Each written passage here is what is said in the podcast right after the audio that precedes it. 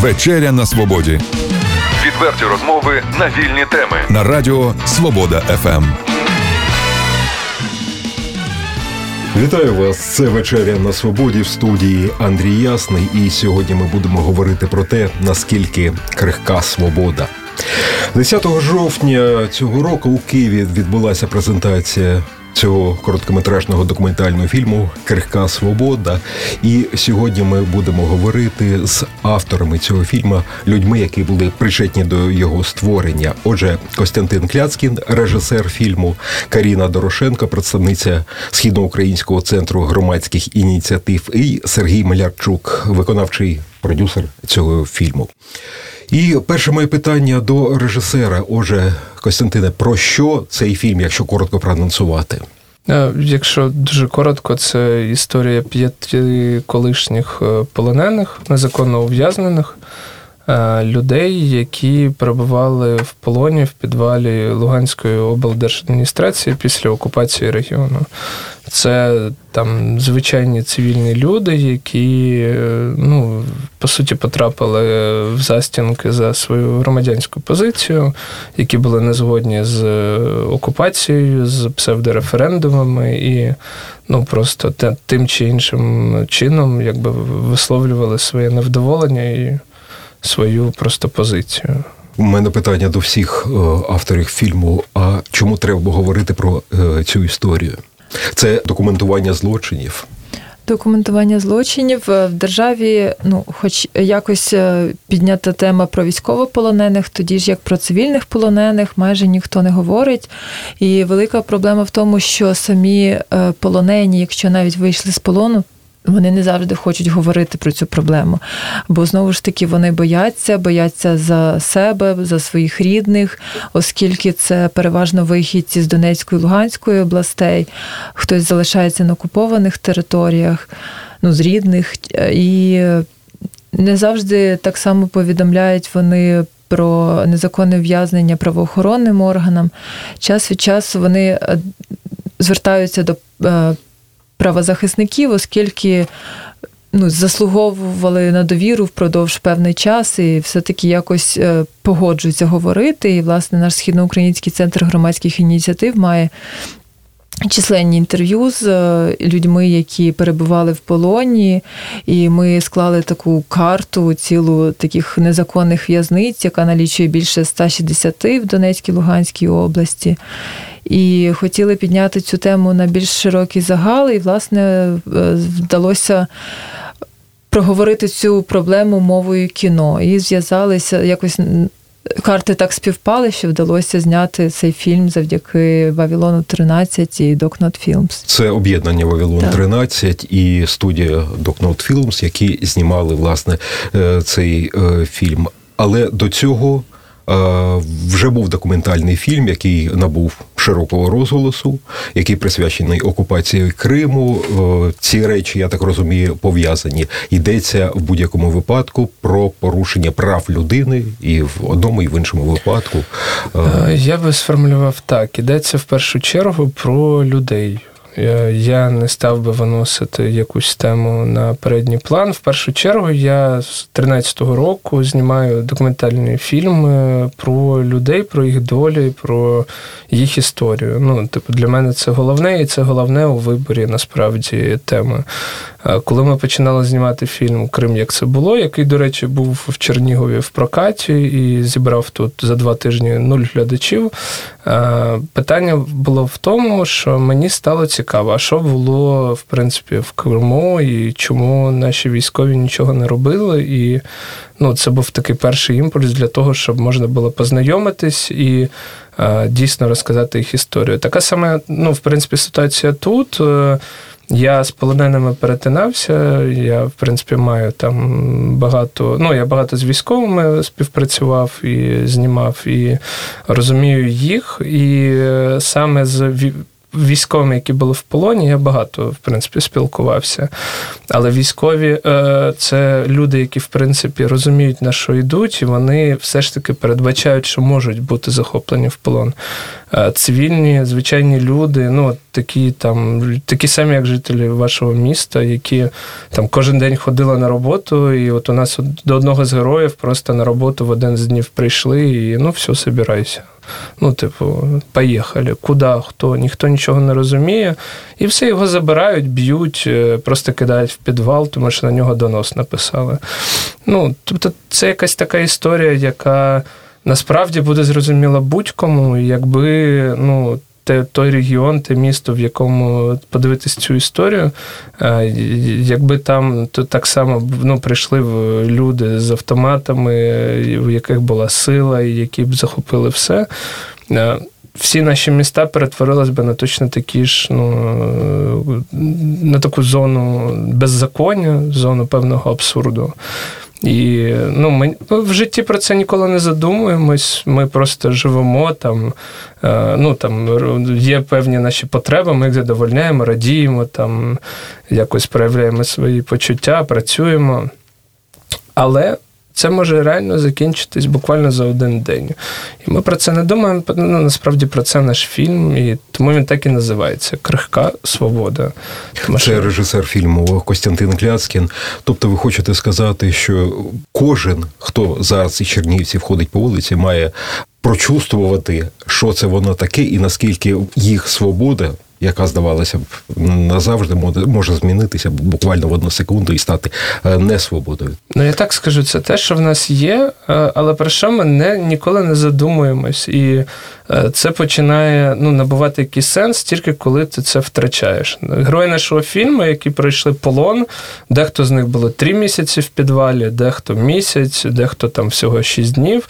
Але вони так само ну ніколи не задумувались про ці поняття і тепер вони для них багато що значать. Вони переосмислили взагалі своє буття і своє знаходження в цьому світі. І е, мені дуже хотілося, щоб глядач, який подивиться фільм, міг ну, це відчути. Який період відображений в цьому фільмі? Ну, в цьому фільмі відображені, по суті, події 14-15 років, е, навіть початку 15-го. Але Ну, знову ж таки, це, це так вибрано, тому що ми робили кіно про конкретну будівлю, яка по сумітництву стала будинком уряду так званої ЛНР.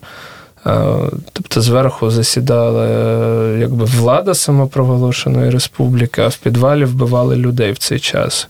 Це такий от для мене дуже знаковий е, показник, на чому будується влада в ну, в тих місцях.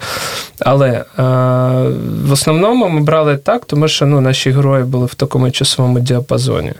Те, що це закінчилось, сказати ніяк не можна, тому що людей продовжують викрадати так само, так само катувати. І насправді на тих е, територіях ну, глобально мало що змінилось. Тобто там таке ж саме беззаконня, яке було в 2014 році, е, тільки тепер ну, ще значно посилене. П'ятеро героїв змогти говорити. Про свої катування на камеру, ну це абсолютно е, страшна річ. Пройти це страшна річ, але і говорити про це, е, мабуть, дуже важко. Яким чином шукали героїв? Яким чином вдалося розговорити цих людей? Ну, в нашому центрі є велика кількість ну, таких е, історій, але все-таки, е, ну, по-перше, звертали увагу, хотіли е, показати саме тих полонених, які справді були в цьому будинку, так званої будинку уряду так званої Республіки ЛНР. І ну, розуміли ті, хто погодяться говорити. Ну, знову ж таки, на е, час е, зйомок домовлялися з більшою кількістю героїв, але в останній момент деякі відмовилися. Таки подумали, що вони не готові говорити на камеру. Але яким чином їм надається допомога? Ну тобто виговоритися це теж певним чином. Ну це одна з видів допомог. Е, наш східноукраїнський центр громадських ініціатив надає юридичну допомогу збираються їхні свідчення, потім подаються е, в до правоохоронних органів, якщо е, ну, погоджуються люди, щоб далі держава розглядала їхні справи, щоб якась була допомога від держави. Так само ми збирали свідчення, наші юристи подавали в міжнародний кримінальний суд свідчення людей, і зараз в річному звіті. Офісу прокурора так само е, на е, наші свідчення, як ну на частину наших звітів взяли до уваги до подальшого розгляду і притягнення до відповідальності від тих, хто віддавав накази брати в полон. З цими людьми важко говорити. Вони е, надломлені, чи вони пройшли ці випробування сильнішими? От як правильно сказати? Будь ласка, Сергій Малярчук. Я не думаю, що ці люди ну, виглядали надломленими, але як би там не було, люди, які попадають в полон і, будучи незаконно ув'язненими, все одно переносять велику травму. Тобто, ну, я скажу свою точку зору, те, що я побачив на екрані, скажімо, те, що фільм, який вийшов, то це для мене мужні люди. Мужні не тільки те, що вони пережили, але те, що вони прийшли і розказали свої історії. Тому що насправді такі історії треба, щоб люди чули. Якщо їх не розказувати, якщо їх не фільмувати і не нотувати, то, звичайно, такі злочини проти людства лишаються непоміченими. Тому сила кінематографу і нас, як документалістів і правничих організацій, доводити до широкого загалу такі речі, і щоб люди дійсно мали змогу, по-перше, почути від живих свідків такі речі, і щоб ну, якось впливати на ситуацію. Тому що якщо взагалі нічого не робити, ну, звісно, результату і не буде. В мене складається враження, що люди не завжди. Особливо ті, які живуть далеко від тих територій, не завжди хочуть чути правду про те, що відбувається на сході України, про те, що відбувається з цивільними людьми на сході е, країни. Чому так, на вашу думку? Я не думаю, що не хочуть чути. Бояться. Можливо, можливо, бояться, але тут в великій мірі залежить від того, як подається інформація. Люди переважно дивляться телевізор або якісь джерела, яким вони самі собі якось е, визначають, що саме вони слухають, з яких джерел отримують інформацію. Але знову ж таки, е, кіно як е, метод передачі завжди був один із найвпливовіших методів подачі інформації. Або історичних якихось подій. Якщо я приведу просто маленький приклад, скажімо, у людей мого покоління, там і старших, у моїх батьків, напевно, уявлення про війну е, було саме з художніх образів. Тобто реальні факти, документальні, мало хто дивився, мало хто цікавився.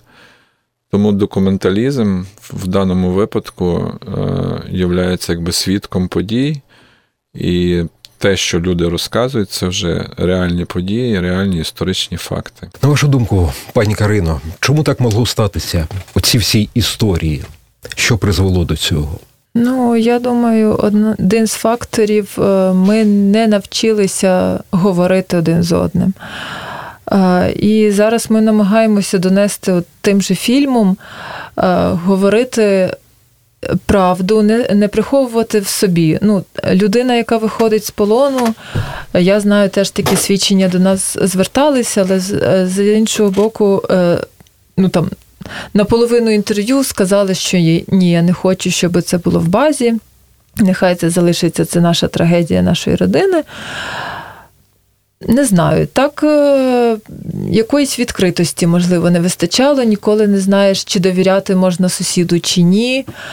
Е, на прем'єрі фільму, я пам'ятаю, одна з героїнь сказала, що е, ну, є якесь упереджене ставлення, що це лише на сході, таке можливо, що там потрапляють люди в полон, що там є доноси.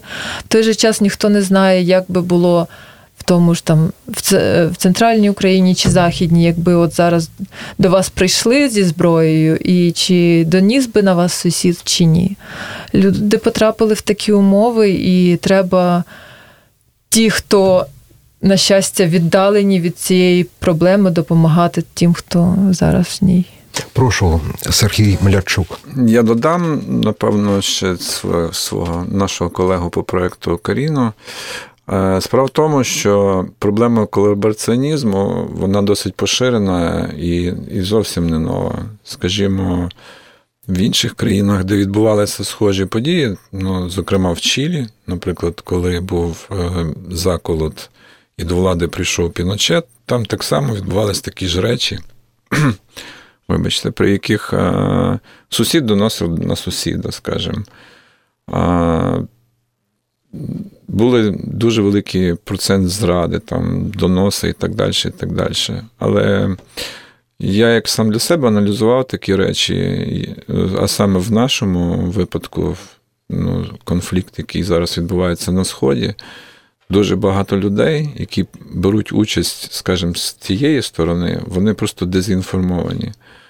Або ж, або ж були під великим впливом пропаганди яка дійсно спотворила факти відносно України, відносно що відбувається, тому що багато з них прийшли і сказали, в Україні фашисти реально. Або забороняється там російська мова, або ще відомі вже факти, які неодноразово наголошуються. І це вже переходить ну, на якийсь бік абсурду.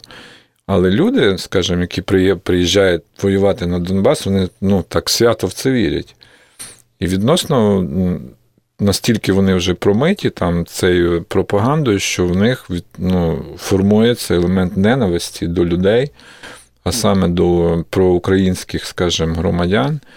Мені здається, в цьому лежить е, саме ну, джерело цієї ненависті, оцих, ну, якщо відповісти на, на запитання, чому люди стають катами.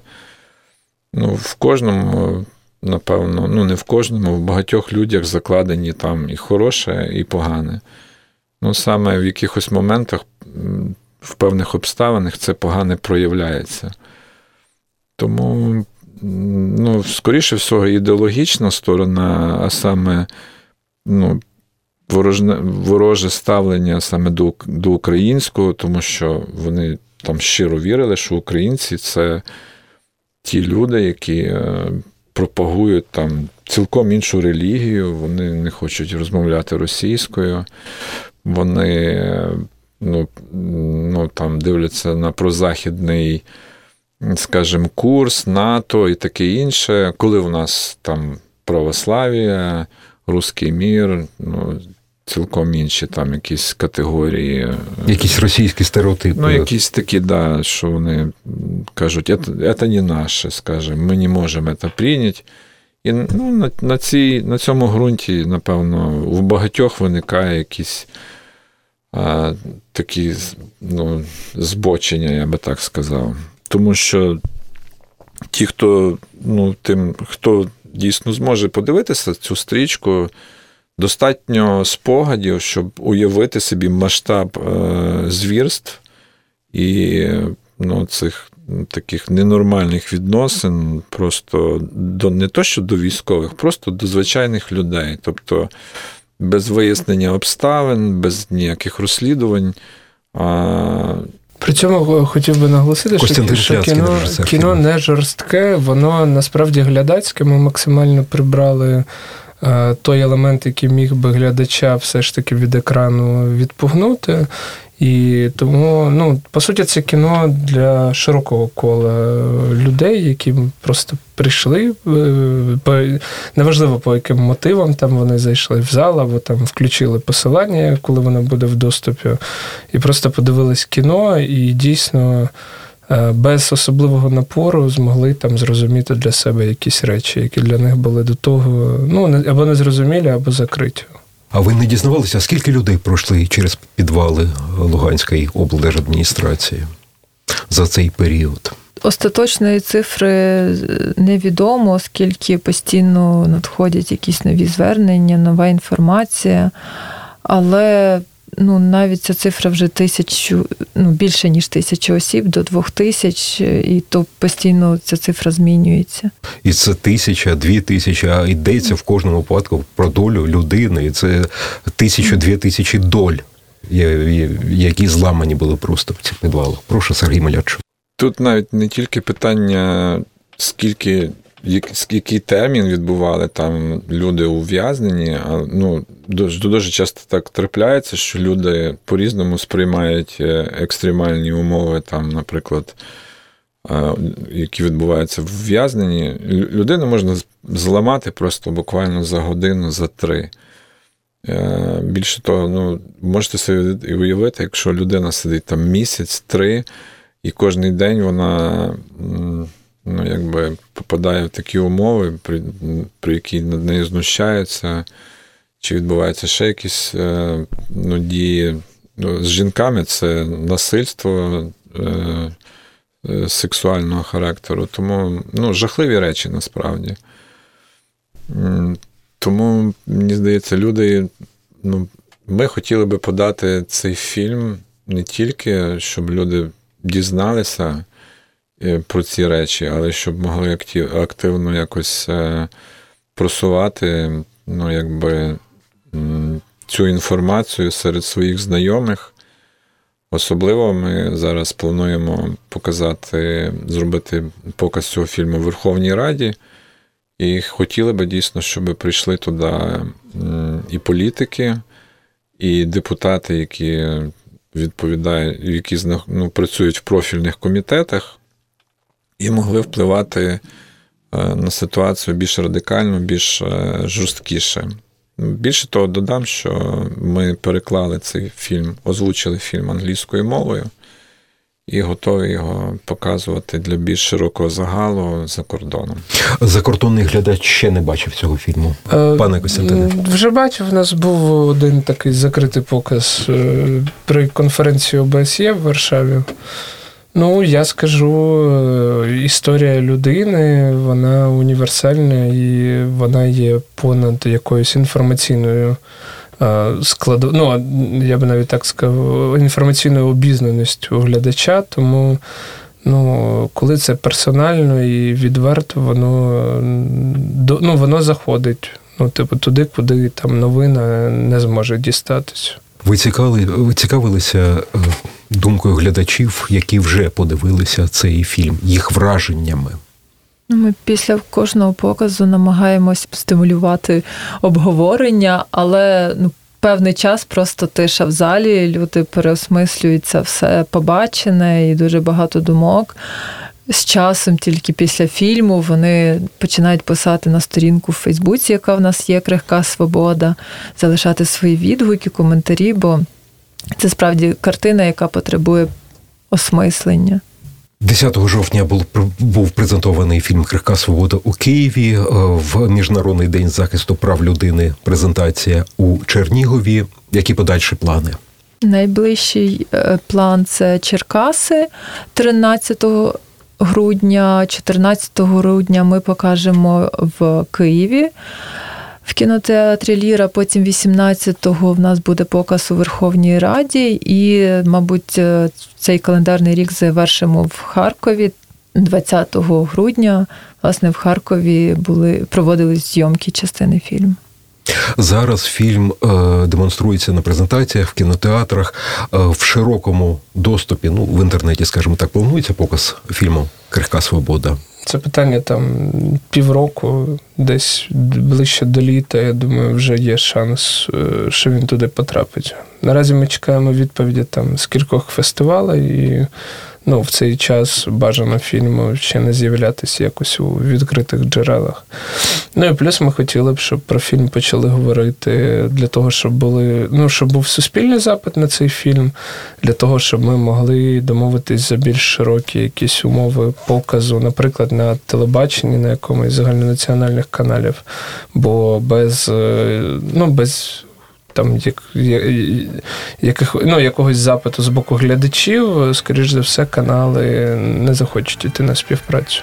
Дякую вам за розмову. Я нагадаю, в студії вечері на свободі були Костянтин Кляцькін, режисер фільму Крихка Свобода, Каріна Дорошенко, представниця східноукраїнського центру громадських ініціатив, і Сергій Малярчук, виконавчий продюсер фільму. З вами в студії працював Андрій Ясний. Хай вам щастить. Відверті розмови на вільні теми у програмі Вечеря на свободі. Тричі на тиждень у понеділок, середу і п'ятницю о 18.00. На радіо Свобода ФМ.